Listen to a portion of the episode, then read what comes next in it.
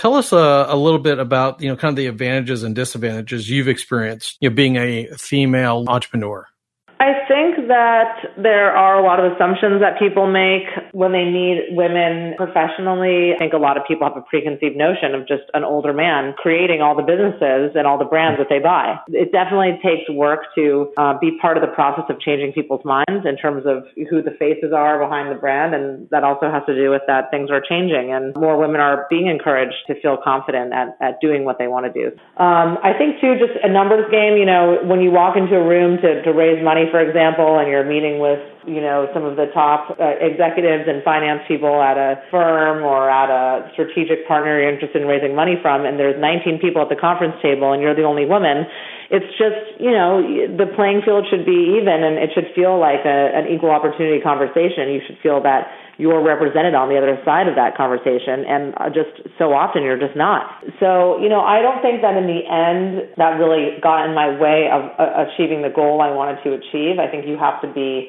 incredibly forceful and persistent and and you know just go for it and i think you have to make strong and great relationships um, with the people you're doing business with to achieve what you want to achieve but I think, uh, would it be better or easier if there are more women on the other side of the table? You know, yeah, probably. So yeah. I think um, you know that those are really like the two kind of major elements of of that um, kind of what what you're in a sense overcoming um, as a woman in business. How about advantages? Have you found that there's been cases where you feel like you've had an advantage uh, being a, a female entrepreneur with a successful business?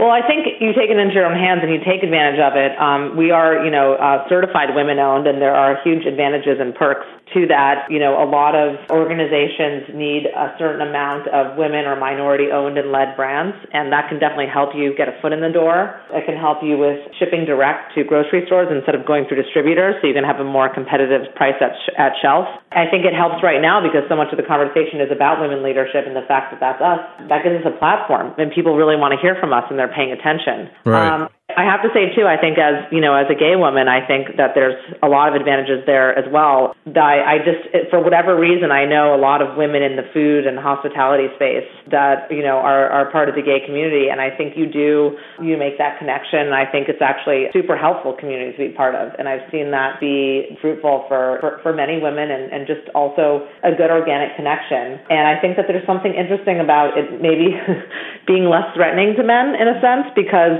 there's not not this there's maybe more of a comfort on some level with you know men not being worried about how something could be perceived or not and whether or not that's true in terms of how someone might relate to that that kind of comfort level or not. I still think it, it actually is. I found it helpful for getting into the room with men in terms of being being at the table and, and having that conversation. You know, I think it, it's all about your perspective and what you utilize to be an advantage or not for you. Do you find that being a certified woman-owned business uh, actually resonates with female consumers?